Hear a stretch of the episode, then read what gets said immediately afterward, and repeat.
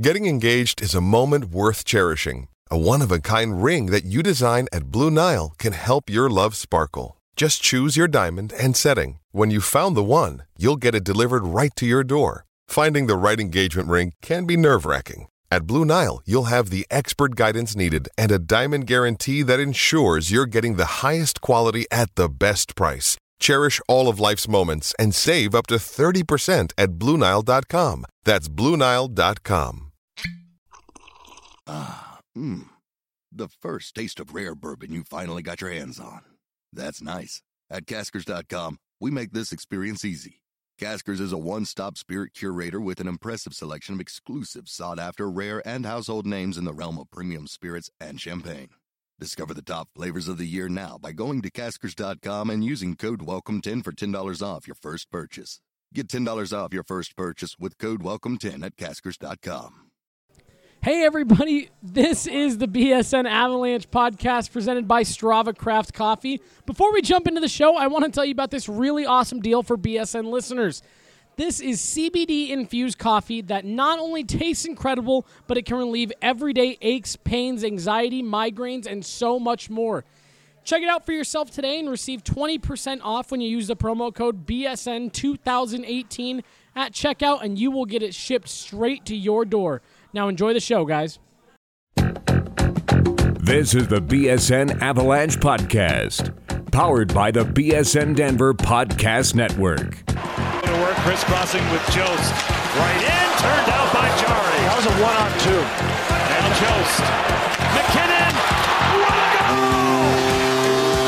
was a one-on-two. And Jost. McKinnon. What a goal! The best Avalanche coverage in Denver.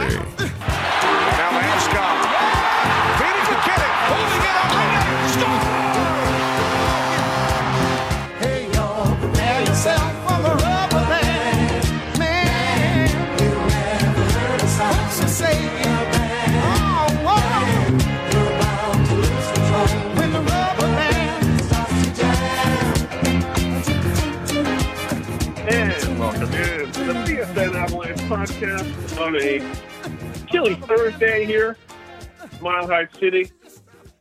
The Avalanche in the middle of a five-game transcontinental Canadian road trip coming up on a Saturday night game with the Montreal Canadiens, Le Bleu, Blanc, et Rouge.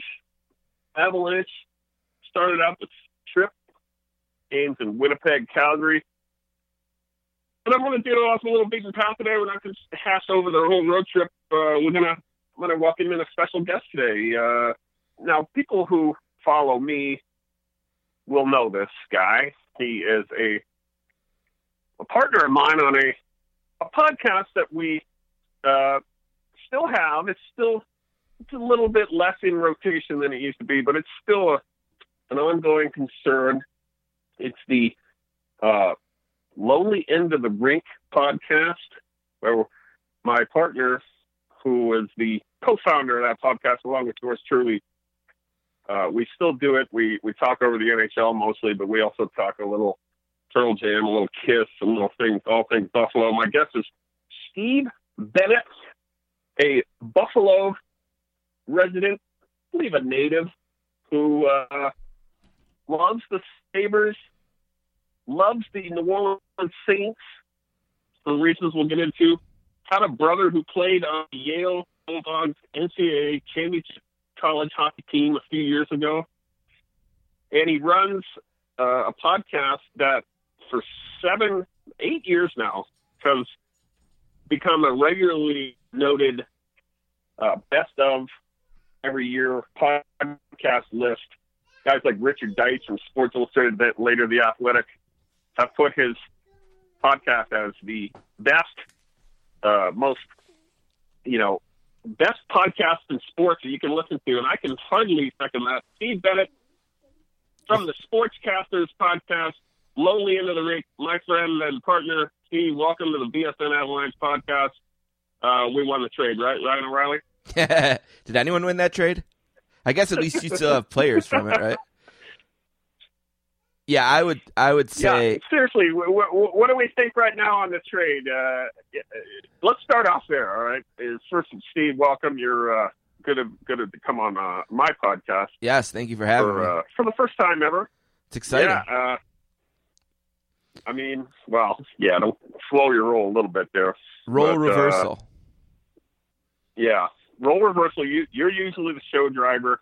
You're the professional broadcaster. I'm kind of the uh, acolyte who hangs around and tries to not say anything and get me fired.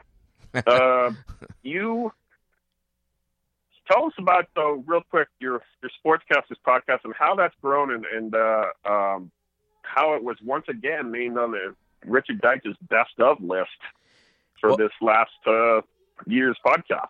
Well, uh, the background is is I have Crohn's disease, and uh, in two thousand eleven, I knew that I was going to have to be on a hiatus from my career at the time. I was a uh, kind of a, a mix between a social worker and a teacher in the Buffalo Public Schools, but I knew I was going to have to take at least all of two thousand eleven off, and um, I wanted something to do uh, that could keep myself busy, but I wouldn't have to leave the house, and also I could do it on my own pace. And uh, I'd gotten a book for Christmas called Death to the B C S, which was a book written by Jeff Passan and Dan Wetzel from Yahoo. And there was a third guy, too, I can't remember, but he's not as famous as Passan and Wetzel. And I gotten that for Christmas, and I just kind of thought of the idea, like, well, maybe I'll reach out to these guys and see if one of them would do an interview with me, and then I could have a podcast. And uh, then I kind of thought about it more and thought, well, maybe the idea of the podcast will, will be that I'll interview people who are sportscasters or sports writers or whatever. So I called it the Sportscasters. I got Jeff Passan to somehow agree to basically appear on a show that didn't exist. And it's launched the day after the, uh, it was Auburn versus Oregon, the Cam Newton National Championship game in the B C S. And, uh, just kind of grew from there. two thousand fourteen, it was named by Sports Illustrated as one of the best sports podcasts of the year. And then again this year, Richard Deitch had it on his notable podcast list on The Athletic. I had a partner for a while, but now I do it on my own. And it's also kind of branched off from just being about sportscasters to really just being about whatever I'm interested in. Uh, it's got a really successful mm. book club um, where I solicit a book from an author in exchange for an interview and some promotion, and I will literally consider any book. Uh, we've done books on John F. Kennedy. Uh, we had Artie Lang's book, and Artie Lang came on. We've had books by traditional sports authors like Jeff Perlman and Jane Levy, who are both good friends of the show. We've done television books like Alan Sepinwall was on to talk about his book called T V the Book. Uh, Frank DeFord, a legend, luckily was able to come on before he passed away, which is an honor of the show. I'm just kind of looking at my bookshelf. So the book club is a really good way to drive yeah. to drive guests because people will come on that would never come on otherwise because they want to sell their book. Like John Feinstein was on in December, and I doubt he's ever coming on if he didn't have a book to promote, you know? So, but I will talk I about anything. Like I had, I had Eddie Trunk on the season nine debut uh, just to talk music because I just felt I like listened last night. Yeah, I just felt like talking yep, about music. I listened you know? last night. Yeah. So yeah, I think that keeps I mean, it fun. Um, I uh, it's a very you know eclectic podcast that's got really big time guests on it. Like you're just a, you know let's face it, you're a guy who was just kind of out there as a, you know just a guy from Buffalo who decided to start a podcast and hey, why not call up Joe Buck? yeah, come on podcast. You've had Joe Buck on about what five, six, seven, eight times. Joe Buck is um, almost I mean Jenkins, sort of a friend. I mean, we Joe Buck and I text. Yeah, yeah we text. Because, like, he's a big Pearl Jam guy. Wow, I'm a big really? Pearl Jam guy. So, like, if I'm at a Pearl Jam show, I'll send him a video. He'll write back, how's Paula? I'll write back, how are the twins? You know, if he's doing a Saints game, I'll text him. Anything going on at the stadium, he'll write back. Like, I doubt he's going to have me on for dinner or over for dinner anytime soon. But, like, you know, like, we chat on text and stuff. And if I need him, he'll come on. And I try not to abuse See, that. So I know. And and he's great. And you, you have a way of making them feel at ease, the guests, uh, with, with good, solid research and good questions, good conversation. It's not a, I wouldn't call what you do like an interview podcast. It's more like a conversation, which I like as a listener. Yeah, uh, especially when I, I get someone over and over. Hear. Sorry about that. Like when I get like a Perlman, for yeah. example, like we, he's been on, you know, twelve times probably. We know each other so yeah. well that we just, it's almost like just recording a phone call we have. At least that's what I go for. You know, exactly. It's like, you know, if I'm going to shoot the shit with Jeff Perlman for an hour tonight, let me record it and see if people will listen to that. And, you know, it's been relatively successful, yeah. but it's for fun mostly. You know, it's a great it's a great hobby. Like I said, it keeps my mind off my Crohn's disease, keeps me busy when I'm at the house. And, um, you know, uh, people who listen to yeah. it love it.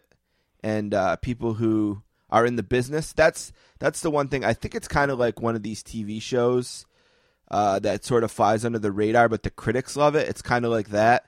It's not the number one yeah, show. Well, you know, it's not the number one show in the ratings, but people who are critical of these things say it's pretty good. So that kind of keeps me keeps me motivated. And, you know, again, there's no yeah. there's no, no real it's good, eh? There's no outcome that needs to be achieved. It's really just make one every well, week or every other week and put it out, and then that's that. I, I know you're still considered a hobby, and, and uh, you know, that I mean, you know, the money hasn't flowed in. But I keep thinking, like, all these big-timers you keep interviewing, you know, the, the people in the business. I mean, in my opinion, a place like Sports Illustrated should hire you as their podcast guy. I've told them I mean, that. I've told them that. That's what they miss. That's what they, I don't think they they don't have a good podcast right now. Uh, they have one good one. The Athletic. Sports Illustrated right. has one good one. It's the Sports I mean, Media Podcast. The, not the big Sports S I and all the media side, but right. You know what I'm saying? I think yeah.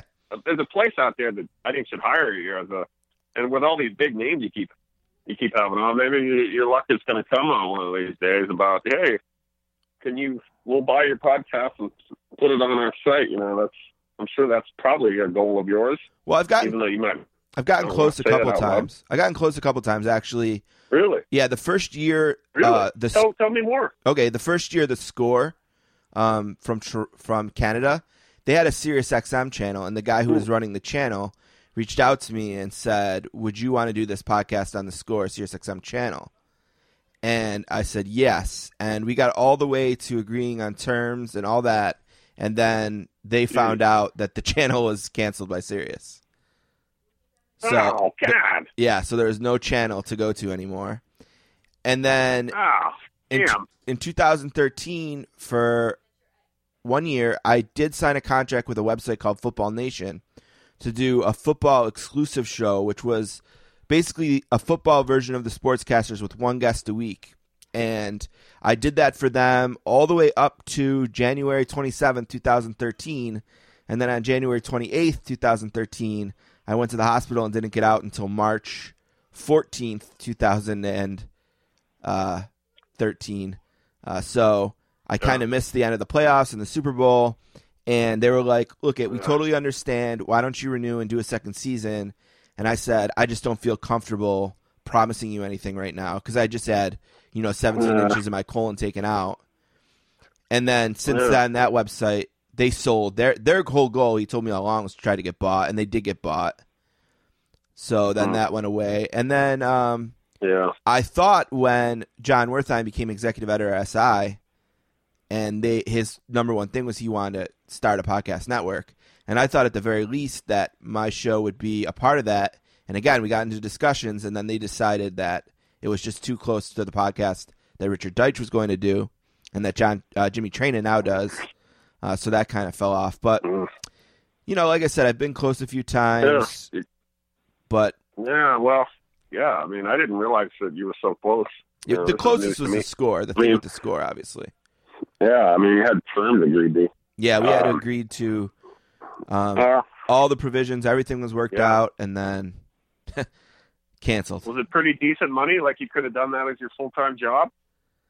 Uh, probably not. Probably not the first year, but the the second year, yeah. the second year would have been yes, yeah, for sure. Huh. Jeez. Well, just keep doing it, then. Uh, you know, your Beatles didn't get signed right away. I mean, they acted by eight eight companies, uh, eight record companies. So uh, you know, that's always my line. Uh, that's that's encouraging, though. I mean, I think that's you know. You're getting close. One of these times, all you need to be is, you know, as they say, right once, you know. Uh, and we have actually so, gotten breaks. I mean, good.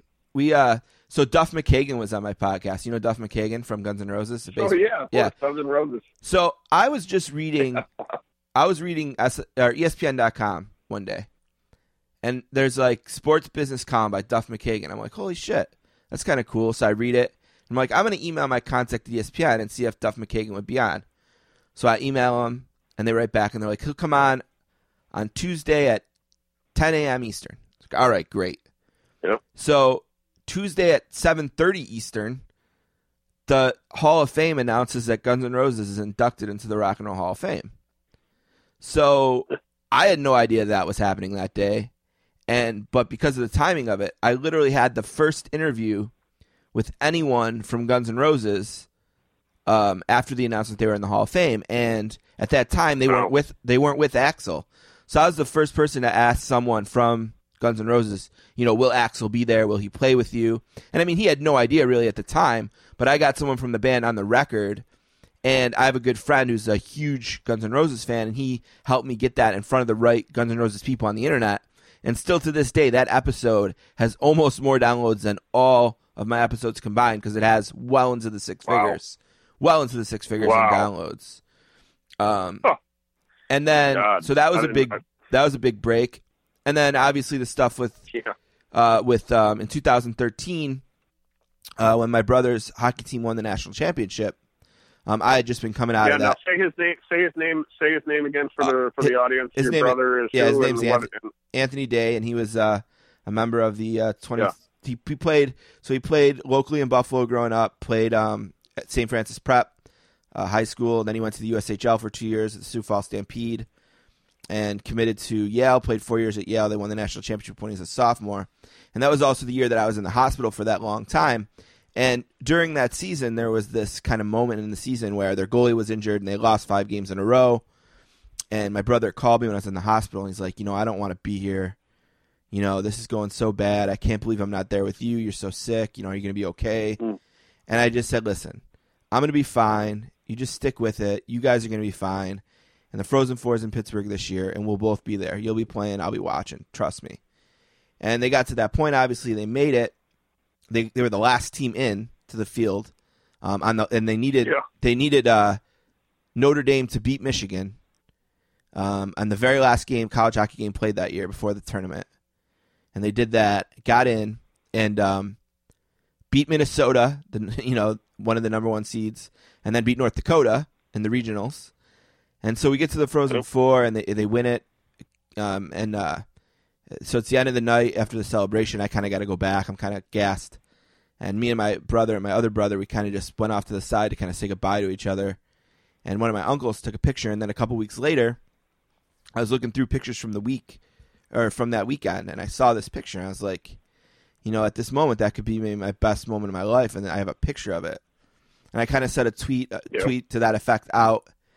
And Richard Deitch from Sports Illustrated, who had been on the podcast recently, saw the tweet on Twitter and sent the same tweet out, like the same words, kind of asking if anyone else had one and included me on it.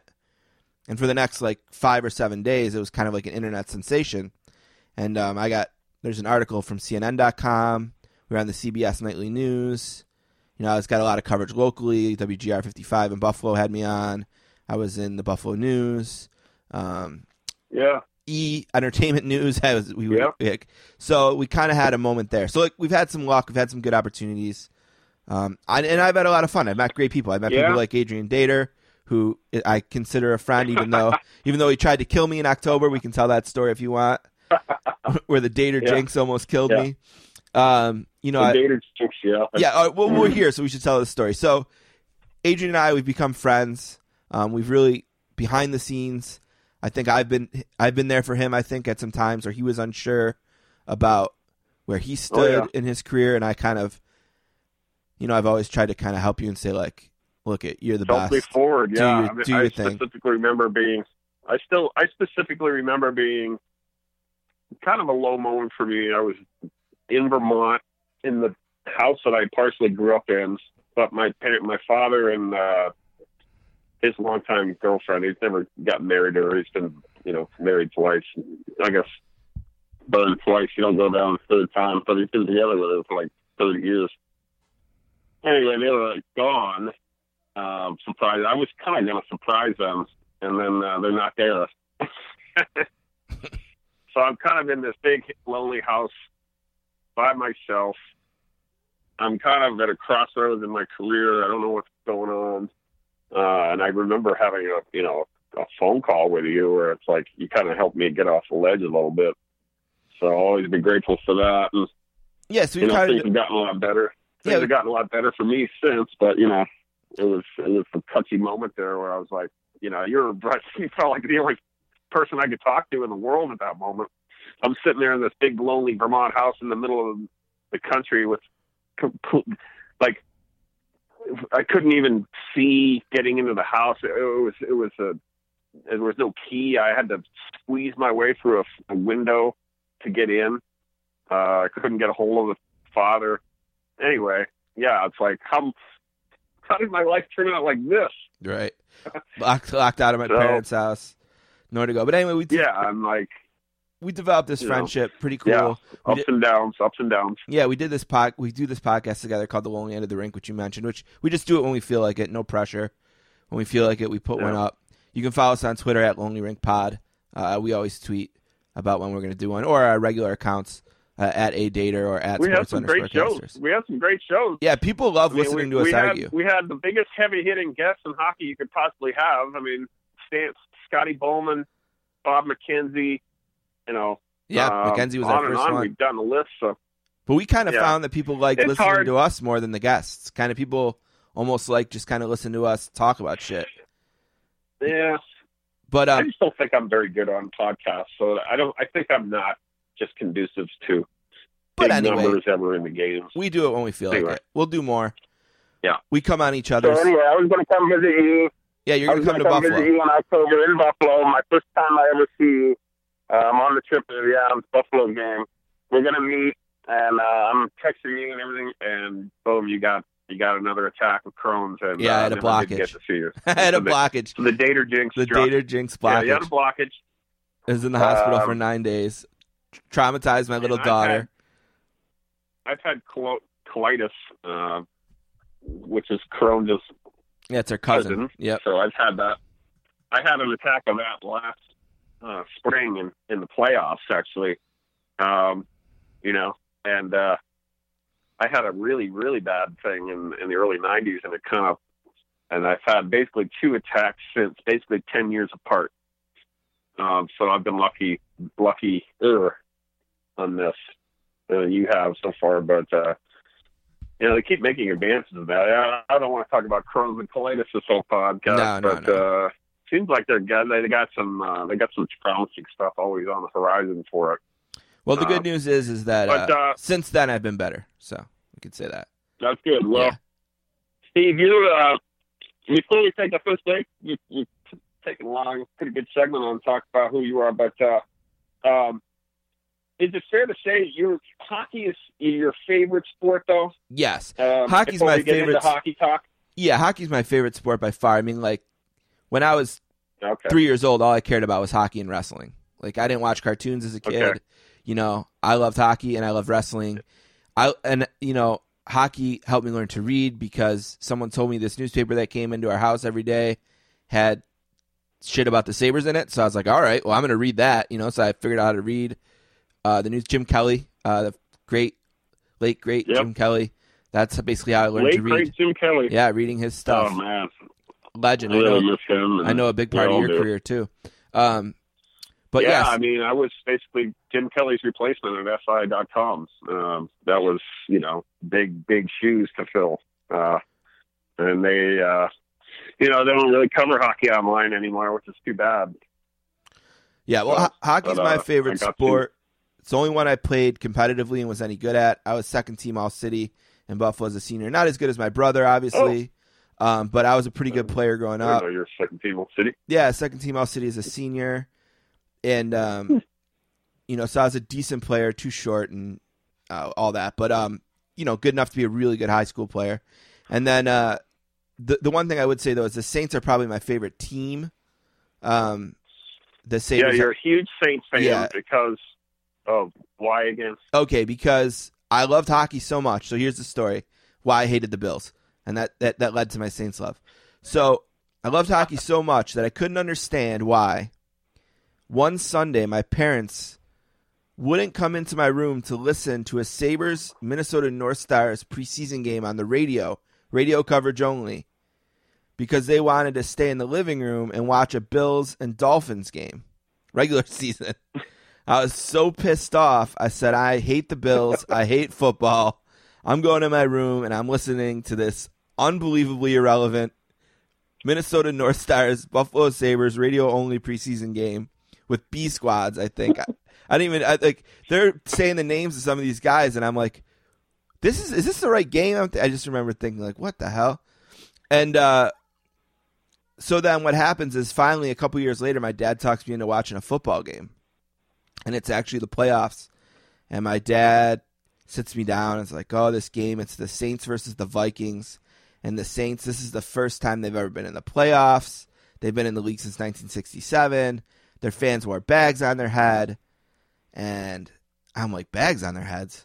He's like, yeah, you know, they're so bad, but this is the first time they're good. But there was a strike this year, and the player, the strike players lost a game, so they didn't get the bye. You know, he's going through the, all this thing about it. And I'm like, okay. And I'm watching, and, and they got these amazing uniforms, and the Superdome looks amazing, and they get out to a ten nothing lead, and the Superdome's going nuts. And I'm just like, this is awesome. I, I am in. And I, from that point forward, watched them lose forty-eight to ten in like the slowest, saddest death ever that day against the Vikings. Anthony Carter ripped them to shreds. And uh, I just remember thinking, this is this is my team. These are my guys. I can't believe this happened to them. These poor people wore bags. It was ten to nothing, and they lost forty-eight to ten. I couldn't believe it. And I've been a diehard Saints fan ever since. I actually haven't missed a game since nineteen ninety-six. I've seen everyone. Yeah, I know. You're really a big, big Saints fan. Uh, so I'm very nervous. Uh, very nervous about Sunday. Yeah, I mean, you you got to be a little nervous about Sunday. Uh, yeah. But, you know, you got a great Q B. Uh, well, I'm just as big a Patriots fan, really. Uh, probably not as passionate anymore as I used to be. But, you know, I'm, I've got a spot reserved for Sunday's game. And, uh, um, you know, I'm going to be back in New England when it happens. So that'll be fun. Um, not at the game, but I'll yeah, we play back Next to back. Avalanche road trip. Yeah. yeah. Um, all right, we're going to take a let's take a break here on the first. Sure. Uh, we we we, uh, we we had a good get to know Steve uh, segment. Well, let's get into some real hockey talk here in the next segment. Talk about you know let's talk about our two teams. You're a huge Sabres fan. I've covered the outfield, but you've also really really big college hockey. Yes. Yeah, like you're one of the biggest college hockey experts uh, in the world. So I want to, we're going to pump you for what you know about a couple of top Avalanche prospects that you've seen. And uh, we'll talk more about, uh, you know, our teams and whatnot in the N H L. So uh, take a first break here, folks. Uh, this is the B S N Avalanche podcast. Stay tuned. Uh, check out our sponsors here. They're coming at you. We'll see you on the flip side. There's nothing more important than family, and for more than one hundred years now, customers have turned to Farmers New World Life Insurance Company and agents like Bryce Babcock to help protect the financial security of their loved ones. What makes us different, first off, is we're, we're completely customer service oriented, meaning that our goal is every day to be available. The other piece, too, is that I'm young. I'm thirty-one years old, and so I'm, I'm hungry, and I'm very motivated every single day to continue to make this agency grow, and, and that's just something that, you know, I, I think that I bring them. Not a lot of other agents do. My initial thought was it's expensive and I just don't have money to invest in my long-term future. Everything I have I need right now. But once I started looking at the options, it's an absolute no-brainer. You can find a life insurance plan that works for you, and you should. It's not just about death either. There's whole life insurance policies that actually have cash value that build over time and so on. So Bryce will break all of that down for you for free. The call is a no-brainer. You have to do it. Brandon's one hundred percent right. Plus, Bryce is even giving out a deal specifically for B S N listeners. I'm going to go ahead and send out a ten dollars Starbucks gift card right right off the bat. And so you don't have to do business with us. You don't have to. There's no payment needed or anything like that. It's something that we're going to do for anyone that comes in from B S N. Gives us an opportunity to earn their business. Call three oh three, nine nine six, six five oh nine today. That's three oh three, nine nine six, six five oh nine. Hey guys, before we get into the next segment, I want to tell you about a really awesome deal, another really awesome deal for B S N listeners. Look, you already know that Total Beverage has the most liquor in Colorado at the best prices in Colorado, but now they're delivering to anywhere in the North Metro area from Wheat Ridge to Erie. And for a limited time, Total Beverage is offering ten dollars off of your fifty dollars or more purchase on their website and on their app. Use the promo code B S N ten to save ten dollars off your fifty dollars or more purchase. Download the Total Beverage app today. Welcome back. Segment number two of the B S N Avalanche podcast, Thursday night edition. I'm your host, Adrian Dater. Got a special guest today, Steve Bennett. You can find him on Twitter at sports underscore casters. You got it. You got that right, Steve? Yep, you got it. Sports underscore casters. I, I still think you need to get rid of that underscore. Yeah, someone has sports casters. Handle. They don't use it, though, and they won't, right. they won't give it to well, me. Jerks. Yeah. Well, those jerks. Um, yep. You can find him there. You can find his work on the Sportscasters podcast. Also, occasional Lonely End of the Rink pod. Steve, you're a uh, you're a hockey lover. You're, you're obsessed by the game as much as anybody I've known. So uh, this is an Avalanche podcast, though, and I know our listeners want to know what you think about a couple of Avalanche prospects. Now, I'll set this up by saying you really are a college hockey expert. You watch a lot of hockey, college hockey. Your brother won a dang N C double A tournament title, for, for God's sake, for Yale, which I don't think will ever happen again. Well, I should, uh, shouldn't say that, should I, Steve? Uh, it's going to be tough. I mean, did, did we ever think an Ivy League school was going to win an Ivy League? It, it, was a, it was a great story, and your brother was on it. Um, so the Avalanche have two really good college hockey prospects right now. You've seen a lot. Yes. Cale Makar and Shane Bowers. Yes. Uh, I know you've seen Bowers a lot lately. Yep. Let's start off with your opinion on what you've seen from Shane Bowers, specifically in the uh, World Juniors, which just wrapped up. Uh, Canada did not fare very well. But uh, tell us your opinion about Shane Bowers right now. He's part of the Avalanche Maddie Shane trade, Boston University sophomore, I believe. Right. Uh, what, what, what do you think? Do the Avs have a player here or no? Well, let me start by saying this, that I've always been high on Bowers. I thought he was a really good addition to that trade uh, with the Senators. I thought it was a you know win to get him as part of it uh, for the Avalanche. I like Bowers. Now, if I had only seen him in the World Juniors this year, that probably wouldn't be my opinion. It was definitely a disappointing turn- tournament for him. For one, I think he was a part of the team. Um, sort of he was brought in to be a fourth-line guy, to kind of be a bottom six role. Uh, you know, it's really hard for Canadian kids who play outside of major juniors to, you know, be fixtures on their on their, their World Junior team. Almost in the same way that it's hard for major junior players to be huge parts of the U S team. You know, the U S team tends to favor college guys. I think there was only three players from major junior on this year's. Uh, college or uh, excuse me, three major junior players on this year's U S World Junior team, and Canada's similar. Um, difficult to, to crack through, and if you do, sometimes you know you find yourself on the outside looking in, and maybe that was the case for Bowers. He's brought in for a bottom six role. I think they thought he'd be um, a big part of the penalty kill, and so it's not that like you know it's not like he did anything wrong. I'm sure you know he's not one of the guys getting death threats up there. Um, which is just a bad look for, for Canada. It's the way they've treated some of those kids coming out of this tournament.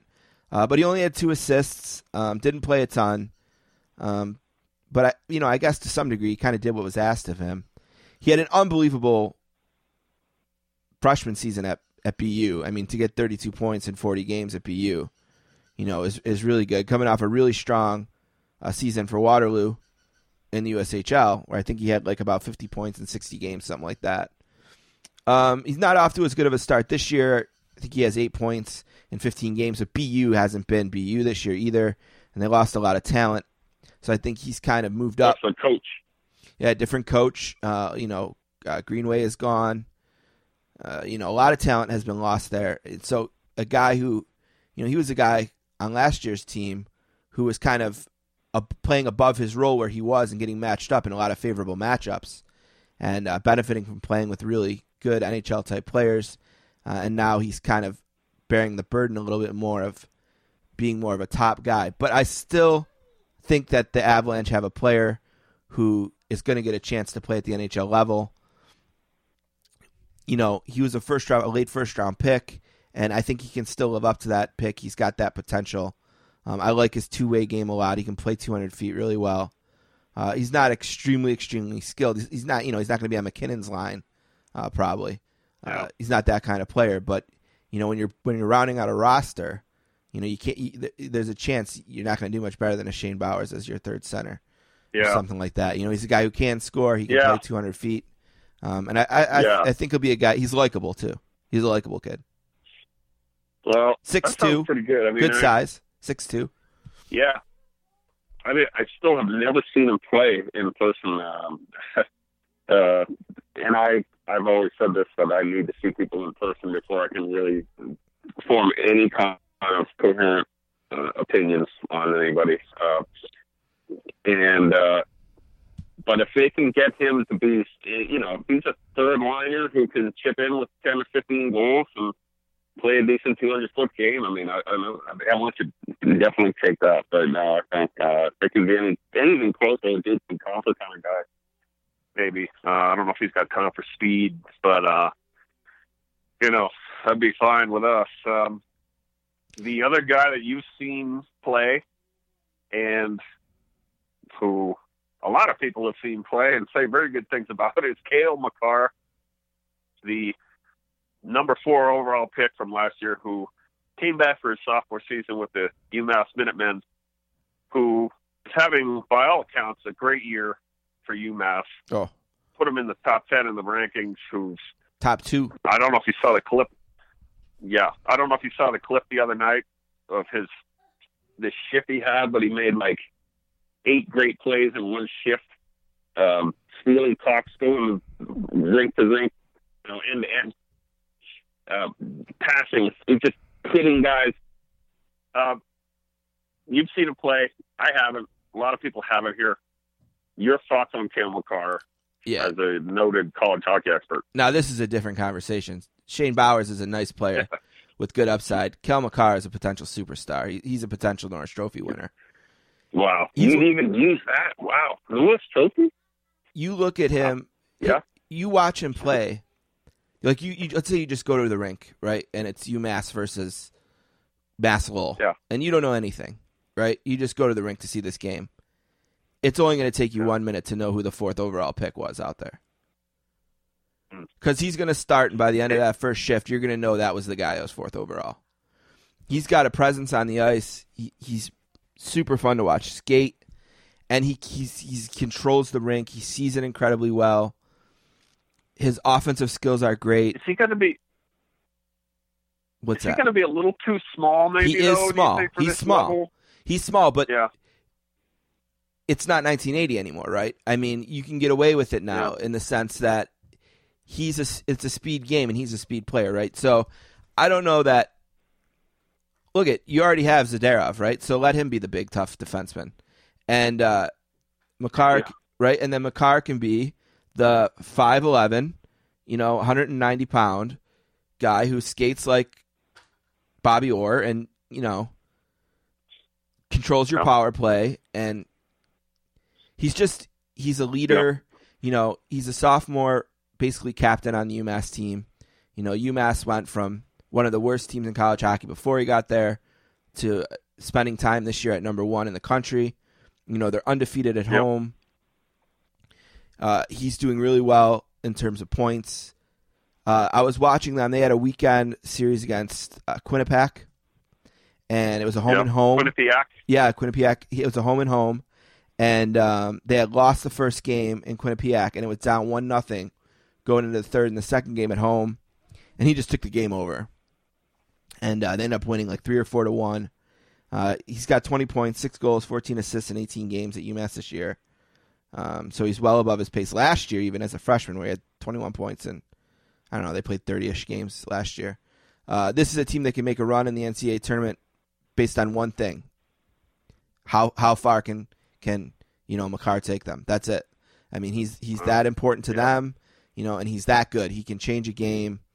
I was talking to someone the other day. We were looking at the uh, the draft where he was fourth overall, If you look at that draft, the first five picks were um, the kid from the Devils, the Swiss kid. Um, what's his name? Help me out. Yep. Okay. So he's the first pick. Nico Hischier. Yep. Nolan Patrick is the second pick. Uh, yep. Makar is fourth, right? Yes. Yep. Makar is fourth. Fifth is Peterson. And third was Dallas, the yep. defenseman that just made the All-Star game. Uh, Heikkinen, is that it? The... Yeah, Miro, Miro Heikkinen. Yes. Miro so that's Heikkinen. the fi- first five picks. And I said to someone... Look, wait a minute. You missed You missed who went third, though. I'm I'm even blanking. Who went third? No, uh, Heikkinen went third from Dallas. Oh, Heikkinen. Yeah, Heikkinen went third. Right. right. Makar was fourth. Makar fourth, and, and Peterson fifth. Peterson fifth. Right. So, so I said to someone, a hockey wow. guy, I said, let's say... we do a redraft from that draft, but only yeah. but only the, the top five picks are eligible, right? So yep. let's forget everything that happens after Peterson is picked. And let's just go yep. back to these teams and say, let's draft this. Who's the first pick?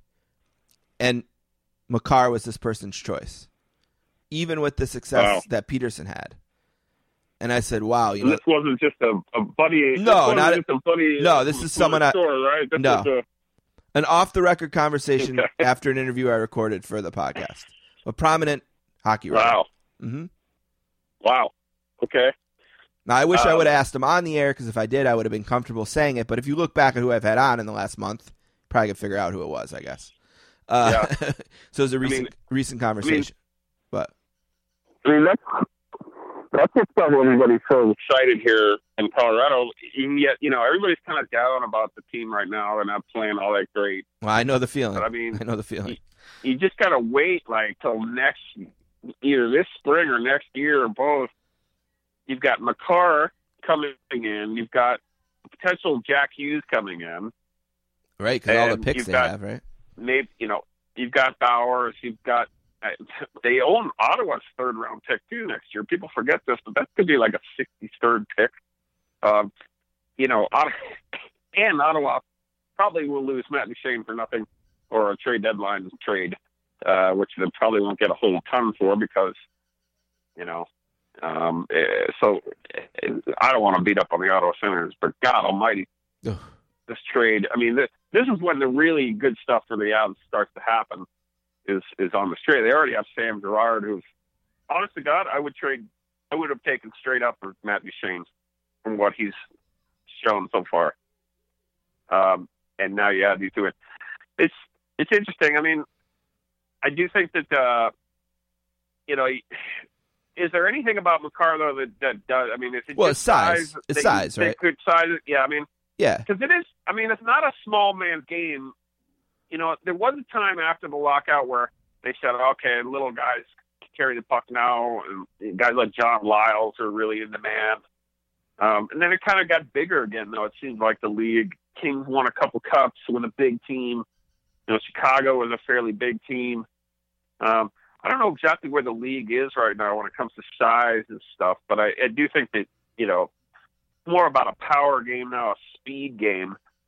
Uh, it's not about size so much. It does seem like Makar has great power skating skills and enough skill to where he's not going to have to. He's not going to get crushed by, you know, the goons out there. All he's the hard time. to hit square. It's not that kind of game. He's hard to hit square because okay. he's you know he's always he's he's always a little bit quicker than the guy, the big guy trying to, to hit him square. Here's okay. here's the other thing, and I've That's noticed important. this. I've noticed this with Dahlin in Buffalo this year, and it's something that you'll have to be a little bit, Avalanche fans will have to be a little bit patient with. When you have a young defenseman with as much skill, who's pretty much his whole life been able to do anything he wanted with the puck on every team he's ever played on, he's going to yeah. turn it over sometimes and make some mistakes that are going to cost your team goals, mm-hmm. but you have to be willing to kind of accept that because you don't want to take what the creativity out of him to like save a couple goals in December of his rookie year mm-hmm. or whatever. You almost want it to happen, let mm-hmm. him learn from it and move on kind of a thing.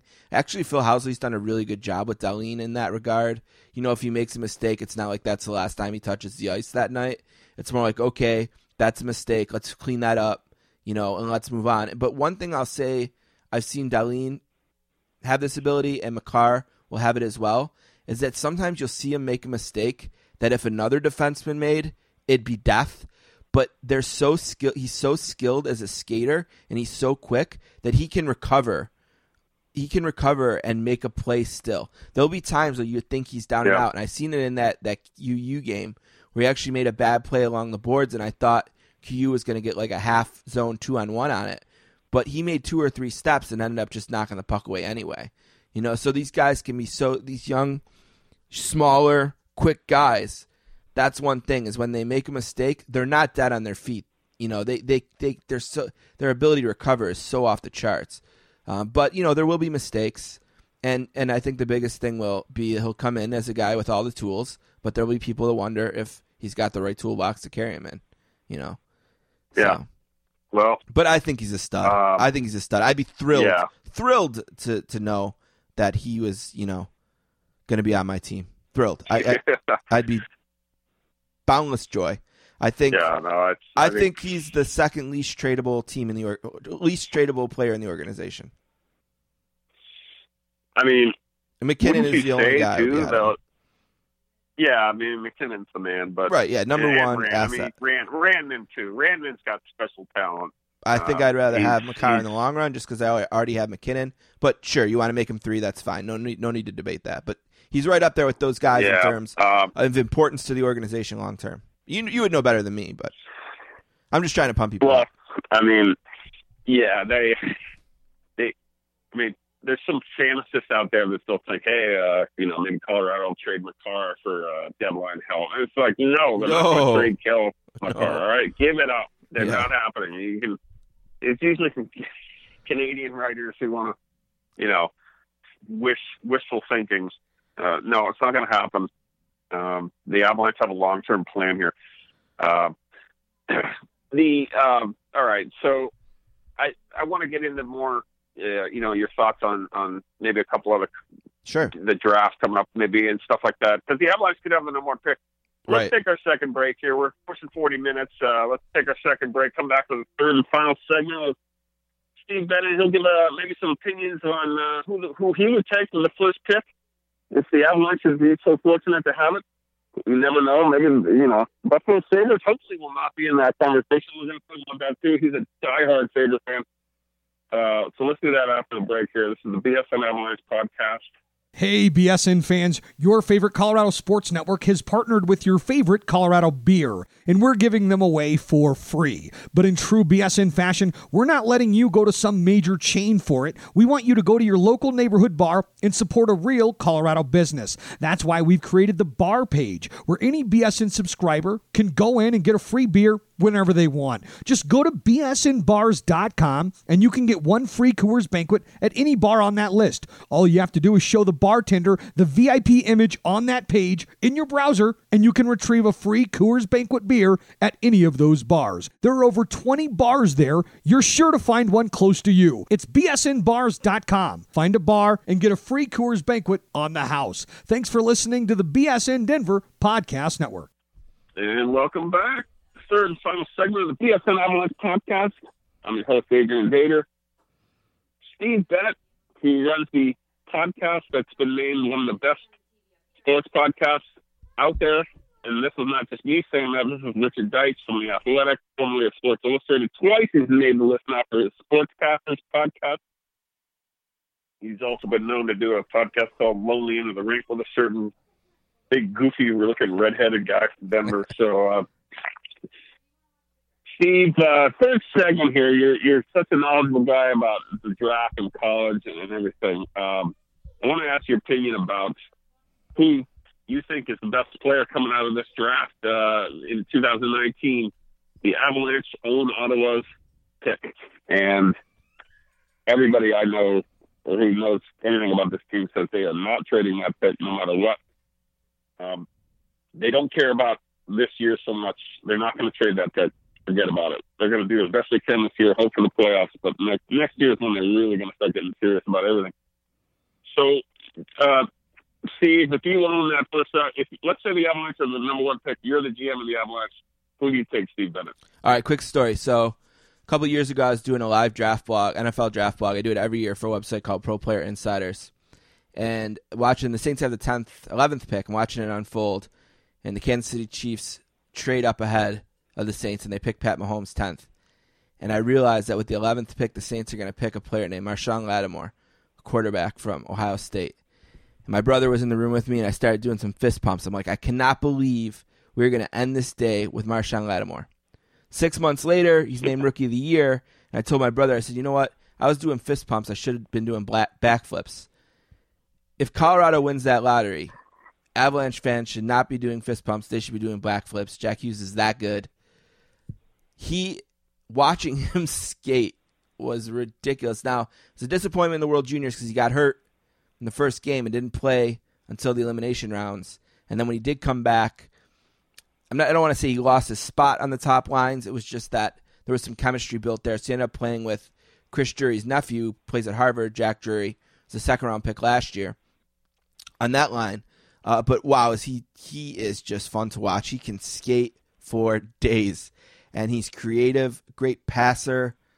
Oh, so much upside, all-world talent. No doubt he's going to be the number one pick. You didn't need to have me on the podcast to tell you that. Everyone's saying it, and I don't have any reason to doubt it. Now, if you get the second pick, I was maybe not equally as impressed, but very impressed uh, with the Finnish player who actually scored uh, the game-winning game-winning goal, Capo Kakko, uh, who projects probably to be the second pick.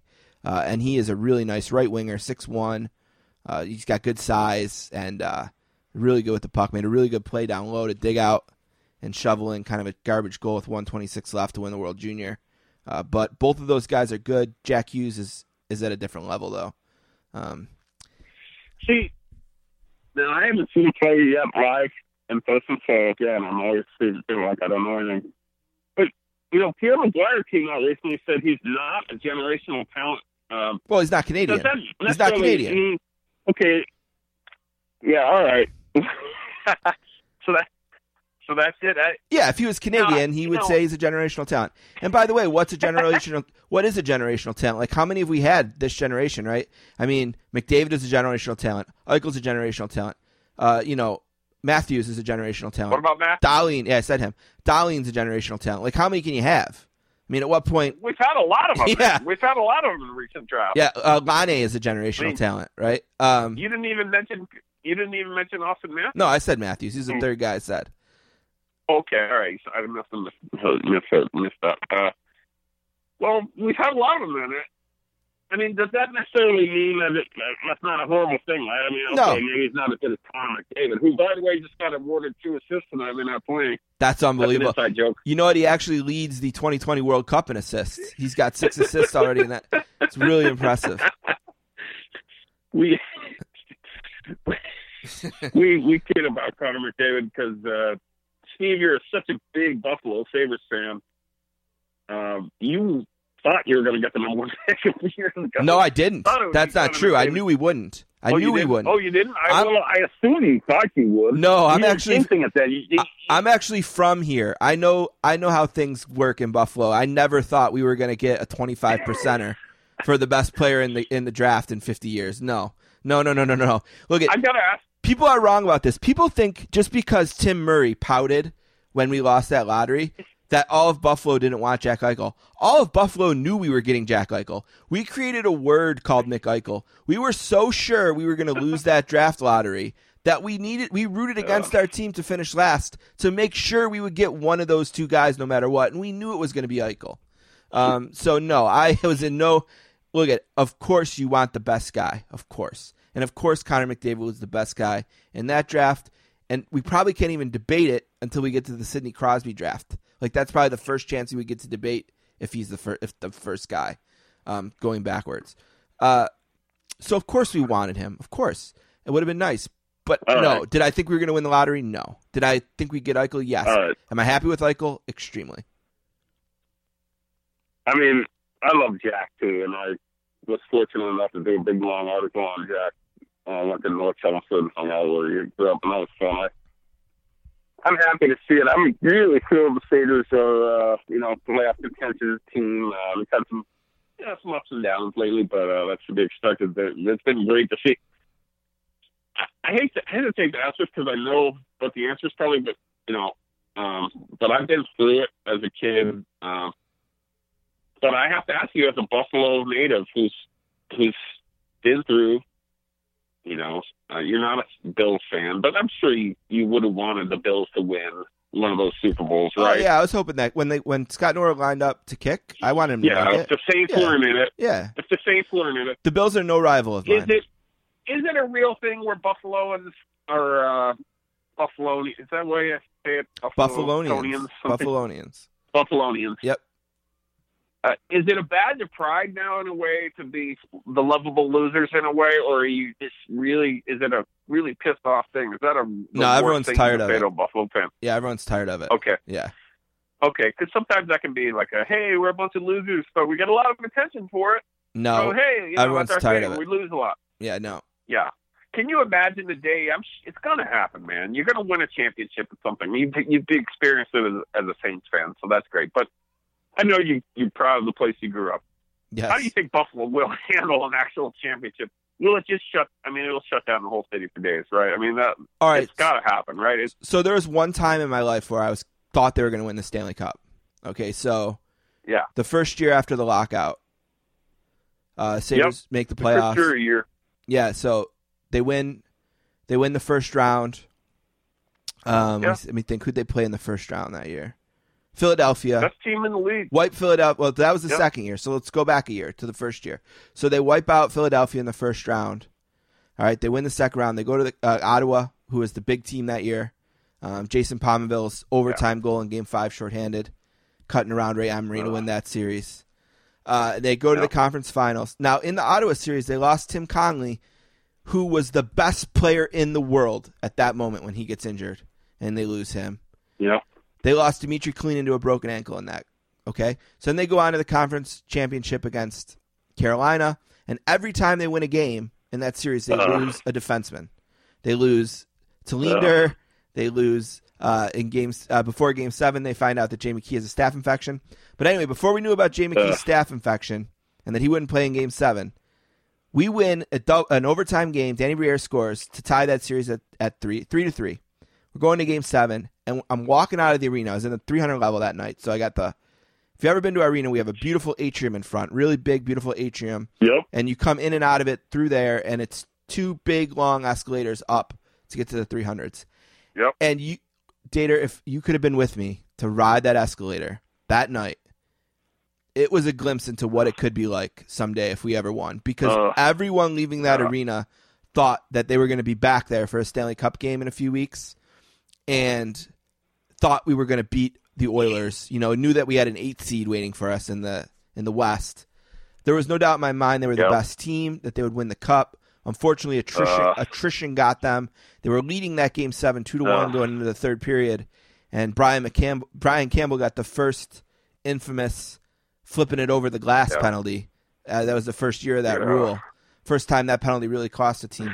But, oh, I thought we were going to win it, and The the noise in the atrium, the Let's Go Buffalo chants, when you got into the parking lot, into the outside, just the yeah. the noise, the cars beeping their horns and Let's Go Buffalo beat patterns. Oh, man, this city will melt. It will melt. It'll be fun, though. I'll be there. Uh, I I, uh, I really believe that, you know, it'll happen, and it'll be – the wait will make it that much better. I mean, it's unbelievable that there's, you know – I, I think was there in Buffalo for the for the for the, uh, the hall skate in the crease. Completely awful call, obviously. Um, I still think you know Dallas is going to win the series, but the fact is that game should have kept going on. I'll never forget being in the uh, the press box. Ugh, it was a horrible game, though. I must yeah, say. It was a, it was it was a slog. Bad. Never would it was end. The dead puck. Yeah. It was the dead puck era. Mm-hmm. It was just awful hockey to watch. Totally. But I do remember being in the elevator and seeing certain high-ranking N H L officials, and the word you didn't need to really say say it out loud, but the, all our eye was sort of meeting. I was like, "We got to get the hell out of here," you know. Uh, the call's been made. We know it's screwed up, but we, we, we, it's done. We're out of here. Yeah, uh, they didn't follow the rule. I think they followed because it, of, it was such an awful game, and it was so late at night that everybody just. was so tired of it. Yep. But it, it got screwed. Yep. Brett Hall's cre- skate was in the crease. They called Period. that. They called that goal off all year that season. All year long. All year. And then yep. all of a sudden, and it was obviously a stupid rule in the first place. Yeah. But it was the rule. And they called it, it all year. The they called it all year. And his skate was in the crease. Now, yes. there, is, there is a half a millisecond where you're like, all right, is it actually in the crease no. or is it undebatable? Above is a skate. You know, and yeah, no. But I, I one hundred percent of the reviews, one hundred percent of the reviews that year waved that goal off that year. Yep. yep. I mean, that game, you know, Buffalo probably wins in overtime somehow. Hasek was, I mean, Dallas was a good team. But Hasek probably wins. Then and if you go they to do, Dallas for game seven, who knows what happens? Right, you got seven. The best goalie in the world right. for a one-gamer, right? You got the best yep. goalie. And that yep. was an older Dallas team, you know, who would have to play that game after playing a three four overtime game. Look, they'd have a fighting shot. They'd already won game one in Dallas, so it's not like they hadn't won a game there. Uh, of course, uh, Dallas would have been the favorite that night.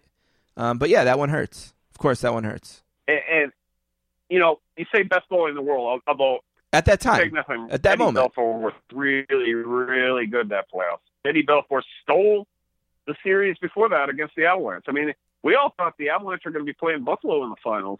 I remember looking up plane reservations to Buffalo for uh, for the start of the Stanley Cup Finals. We thought it'd be Colorado and Buffalo. Yeah, nothing and, against uh, Belfour, but Dominik Hasek. I mean, and it, and it, don't forget, you know, it just stolen a then, gold medal the year before. Yeah. And then Adam Bedmarsh hit the post with, uh, at end of regulation, the Avalanche lose in Game seven to to a to kind of a dirty Stars team. But, unlikable. Yeah, they won the Cup. So unlikable. Hap, yeah, happened for them. But, but yeah, they, they were an unlikable team. Um, they were a dirty team. Richard Matvichuk was a, was a hatchet man who uh, didn't have an ounce of skill.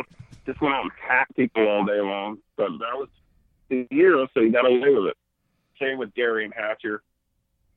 Uh, just getting my blood boiling thinking about those old games here. So let's move on.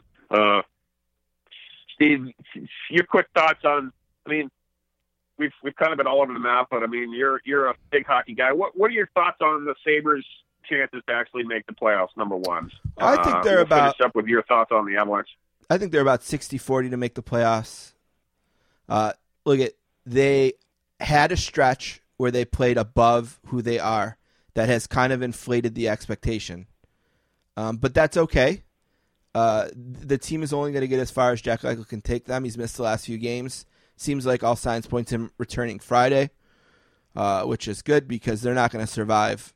If he has a stretch like he's had the last two years where he's not there, they, they can't survive that. They don't have the depth yet. Uh, they have young players trying to find their way in the league like Casey Middlestat and Tage Thompson, and they're being patient with those guys, and I think that's the right play.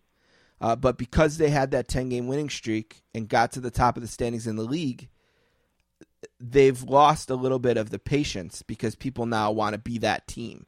They don't want to be what we were willing to accept going into the season of, you know, before we knew Jeff Skinner was going to have the second most goals in the league. You know, before we knew this team could win ten in a row, you know, whatever that Hutton could maybe be a number one, you know, uh, uh, whatever. Yeah. They've they've they've inflated the expectations, and because of that, they've lost a little bit of the patience. They might make the playoffs, they might not. They're probably maybe I should just say fifty-fifty. They're a coin flip to make it. You know, it looks like it's going to be three teams for two spots: them, Montreal, and the Islanders. If we had to call it right now, that's what we'd say. It's two of those will make it, and one won't. And they could be that team. I think the Sabres will make it. Or they could not. Yeah. I, I think they'll make it. I think they'll make it. If you gave me one thousand dollars um, that all I could do with it was bet on whether they will or won't make it, I would bet on will.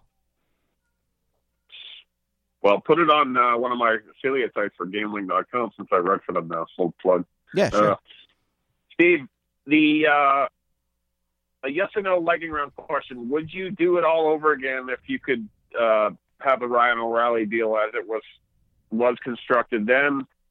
If you could go yes. back and undo it, would you do it? No, I'd do it. You would undo it. Yeah. You would do it. Yeah. You'd do it. They had to do it. They just drafted you, you Jack never, They just drafted a, Jack you're Eichel. Still not a, you never were a Zadorov guy. Yeah, and they already um, had right. Ristolainen. So what? They had two identical prospects. They had just just drafted Eichel, or were just about to draft Eichel. I can't remember what happened first. They had to do it. You know, they had to do it. They had it. They had just literally just played a season where the team was the fans of the team were rooting for them to lose. So I think they had to do it. Did it work? Didn't work out ultimately. You, Tim Murray didn't. You, all right. Didn't build the team, but no, I'd do it again. Do you think Ryan O'Reilly was a, a, a, a very good player from Buffalo, or was he a disappointment in the in the final analysis because he couldn't make them quote unquote a winner? I think he was a disappointment because he didn't care about winning enough. He was perfectly. He, if if he was doing, you know, if he was getting his twenty-five goals and winning his face-offs, that was good enough for him. I mean, he he, he said in his exit interview last year that he was fine. You know, he had basically accepted losing, so he was fine with it. Yeah, but that was taken a little out of context. No, it wasn't. You know, no. I mean, I, well, you know, I think he wants to win. I do you think though that his beating himself up, self-flagellation routine is a bit of a uh, a ruse to get people to give yes. him sympathy when he's just trying to okay. absolutely yes. There, there, there, there are other people who think that. I, I'm a Ryan O'Reilly supporter. I think he's. I think he's genuine, and I, I think he's a hell of a nice guy and player. But, yeah, I, I know that that sentiment exists. Uh, okay. Uh, all right. I think we're going to wrap up the podcast. I know you want to do something fun, though. We want to do a thing where, uh, Steve, you're going to open up a pack of, of uh, oh, yeah. nineteen ninety-one hockey cards. Yes. And I... we're going to talk. We're going to end this podcast, folks, by Steve Bennett opening up a pack of a never opened pack. Never opened. Of nineteen ninety ninety-one hockey cards. And we're going to go through the players, and uh, and if you get, you know, uh, let's see. If I get the, uh, the prime rookie from it. If I get the Honus Wagner card in here, we'll split the profits. All right, so God, this, should... this is Upper Deck ninety ninety-one, right. The premier edition of Upper okay. Deck hockey cards. There's twelve in here. This is exciting. Right? Yeah. Who, who's it going to be? I don't know. There's twelve in here, including Superstar three D holograms. So hopefully we'll get a three D hologram. Why did you have this card that wasn't? Did you just buy this pack? Like, I got it as recently? I got it as a Christmas gift from my brother. It's kind of like a gag Christmas gift. Okay. They bought me okay. a box of unopened Upper Deck hockey cards. You All right. Still fun. Yeah, I'm excited. All right, let's open it up. All right. First of all, good news. We do have a hologram. We've oh, got the Wayne Gretzky okay. hologram. Okay. Wow. Yeah, so that's... You got a Wayne Gretzky hologram? Yep. It's Wayne Gretzky. That makes the pack worth it right there. Star rookie Craig Fisher. I, oh, wow. I Craig Fisher. Craig Fisher. Philadelphia Flyers. Ooh, veteran... I, I barely remember him. Veteran N F L or N H L defenseman Larry Robinson in a Kings jersey. Wow. Yeah. That's a great card. Yeah, that's really nice. It must have been his last year, I bet. Uh, Ch- wow, Kjell Samuelson. Kjell Samuelson, of yeah. course. Uh, the Flyers. Was that the, uh, he, he went on to play for, uh, yeah, he played for the Flyers. I yeah. believe he finished up with the Red Wings. Brad Shaw. Very generic looking. Ooh. Brad Shaw. Played for the Whalers and. Brad Shaw. So he's got four goals in seventy-eight. Four goals in seventy-eight N H L games over six seasons on the back of the back of the card. Wow, this is an Adams oh. Division heavy pack here. Paul Gillis of the Quebec Nordique. Paul Gillis, yes. No kidding, Paul Gillis. Yeah. Uh, now wait a minute, Paul Gillis. Yes. Is that the former Bruin Paul Gillis, or have I got his name wrong? I don't know. Eighty-five to ninety, he was Check all it. Nordiques. I'll check his hockey D B before we sign off. Oh, okay, okay. It's the back here. He's, all the years it covers, he's a Nordique. Also, every year a minus player. Huh. oh, these stats. Kirk McLean. Why am I pic- Why am I picturing the guy who I think became a? I don't think this is him, but he became a later a G M of the Canucks. Uh, was it? What was his name? I'm totally blanking. Paul Gillis, born December thirty first in Toronto. He played most of his career with the Nordiques before a couple years with the Blackhawks and then two years with the Whalers. Okay, I got it wrong, man. He was the I don't thirty, know why I'm thinking of the former Canucks G M. thirty-fourth overall pick in nineteen eighty-two. Huh. Kirk McLean. Uh, all right, who's next? Kirk McLean. Kirk McLean. The star of the nice. ninety-four playoffs. Yeah. Yeah. And uh, former Avalanche goalie coach. The Lady Byng Trophy winner card featuring Brett Hall as that year's winner. Brett Hall's seventy-two wow, goal season. A trophy nobody wants. Brett Hall's seventy-two goal season with Saint Louis was combined with just twenty-four penalty minutes as the Blues sniper set an all-time N H L goal scoring mark for right wingers. We'll always, I mean, I'll always take that goal Brett Hall got credit for, but damn, he was a good player. Good wasn't he? player. Oh, Woo. my God. What a, what a shooter. What a shot. What a shooter. Gary Nyland of oh. the New York Islanders. Gary Gary Nyland, Nyland yeah. yeah. Blackhawks. Played some time with the Blackhawks and the Islanders. Yeah. yeah. First good Sabre in the, in the pack. Sorry. Scott Arneal. Wow. Yeah. Scott Arneal. Decent player. You know, scored fifteen. He became, uh, didn't he become an executive in uh, Columbus? I think that's right. Good player, yeah, too. Yeah, I think I'm right. Scott Arneal. All right, we got yeah. the uh, the Calgary Flames checklist card. Wow. Yeah, so we can keep track of which like which Flames we get. Theo Fleury, yeah. Doug got Gilmour. Theo Fleury on that list, yeah. probably Al MacInnis, MacInnis Theo Fleury, yeah. uh, maybe Mike Vernon. Uh, yep, Gary Suter, um, Gary Roberts, Joel Otto, Joe Newendike. Uh, right. Sergei yeah, Makarov. Yep. Yeah. Don yeah. Wow. Burpe? Don Burpe? A goalie. B E A U P R E. Don Beaupre. Beaupre. Don Beaupre. There you go. Yeah, I remember him. I don't remember Don. Yeah, I remember him. And then last but not least. Didn't he play for the, I think he played for the Sabres. Did he? I don't remember Don. I think he may might have played for the Sabres. You're not thinking of Sauvé, are you? Or Pupa? No, I'm thinking of Don Beaupre. I saw he played for the Sabres. All right, well, let's see if you're I right. Got that right, or... I'm looking him up now. He was born in nineteen sixty-one and uh, never made it to the Sabres. He played for the North Stars, the Capitals, uh, the Senators, the Maple Leafs. Played for the Baltimore Skipjacks, the Salt Lake Golden Eagles. Played his junior hockey for the Sudbury Wolves. Huh. Interesting. That's a lot. That's a lot of changes of address. Oh yeah, this guy's got many teams. Those guys go through many teams. This guy is that the end of the pack. One more, Jeff Norton, defenseman, New York Islanders. Yeah. Not to be confused with comedian Jim Norton. Mm-hmm. This is Jeff Norton. Yeah, or former boxer Ken Norton. He was a second team All Star. Former... Second team All Star at the University of Michigan in nineteen eighty-seven. Yeah. Not to be confused with the uh, Ralph Cramden's uh, apartment dwelling mate Norton from The Honeymooners. That was fun, right? Uh, that was fun. Yeah, yeah. I'll have to do that again Gosh. next time you have me on. Amazing. All right, I uh, I gotta play second. I packed up both unopened cards. It's called Bill's Sports Collectibles. Little plug. Unbelievable sports memorabilia store here in Denver. Long time.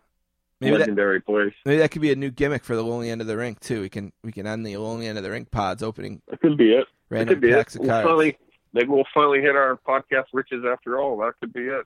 who, who do we open up? All right. All right. Real quick, let me get my right, plugs Steve, out. Can well, I get my I plugs think, out real uh, quick one more time? What now? I just want to get my plugs one more time.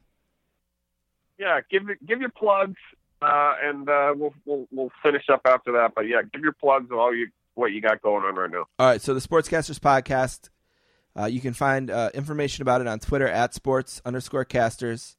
You can find the newest episode and all episodes since two thousand eleven on the SoundCloud page, which is soundcloud.com slash sports dash casters. If you need more information, you can email me, thesportscasters at gmail.com. And, uh, of course, it's on all the podcatcher apps, iTunes, Stitcher, uh, Spotify. And if there's somewhere where you listen to podcasts but you can't find it, you know, email me and I'll hook it up. I've done that before. Someone used something called Downcast. That we weren't on there, but I fixed it. Uh, it's usually not hard to get added to those. So, uh, but at sports underscore casters is the best spot. Uh, coming up, so we had the first episode of the season, which was the executive editor of Sports Illustrated, John Wertheim, talks about the sale of S I and working for sixty minutes. Also, Eddie Trunk uh, from That Metal Show, and uh, now he works for SiriusXM Volume. Uh, we talk rock and roll on there and a little bit New York Giants football. And uh, I'm going to have Jimmy Traina from S I on. I'm going to have Richard Deitch from The Athletic on. I'm going to have Mike Harrington from the Buffalo News on. Uh, I'm working on Tony Kornheiser really, really hard. So if you want to email uh, Michael, his son, and tell him that he should do it, do that for me. I've been talking to Michael, trying to work on Tony Kornheiser. Uh, and I'm working on a book right now called Beyond Broadway Joe about uh, the other players on the uh, Super Bowl three winning New York Jets by a guy named Bob Lederer. So I'll give him a plug for his book, Beyond Broadway Joe. But that's that's it, at sports underscore casters. I want to read that book.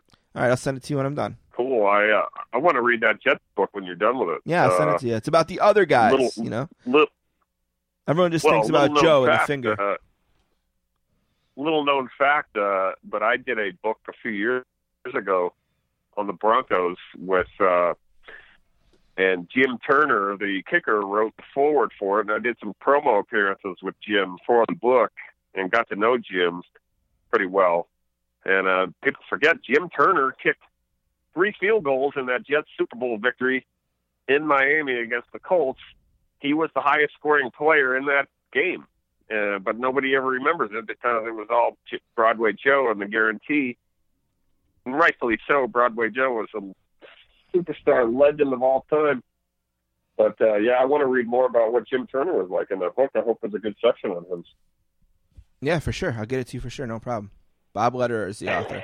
Okay. All right. Well, Steve, I want to thank you for coming on. Uh, this was a great, uh, great visit from you. Uh, I know we both got some hockey to watch here. I got the Avs game uh, that I'm finishing up on, and uh, uh, well, we're taping this on a Tuesday. It's going to come out Thursday, so I guess we're giving away our secrets here. But yeah, we both got hockey to watch.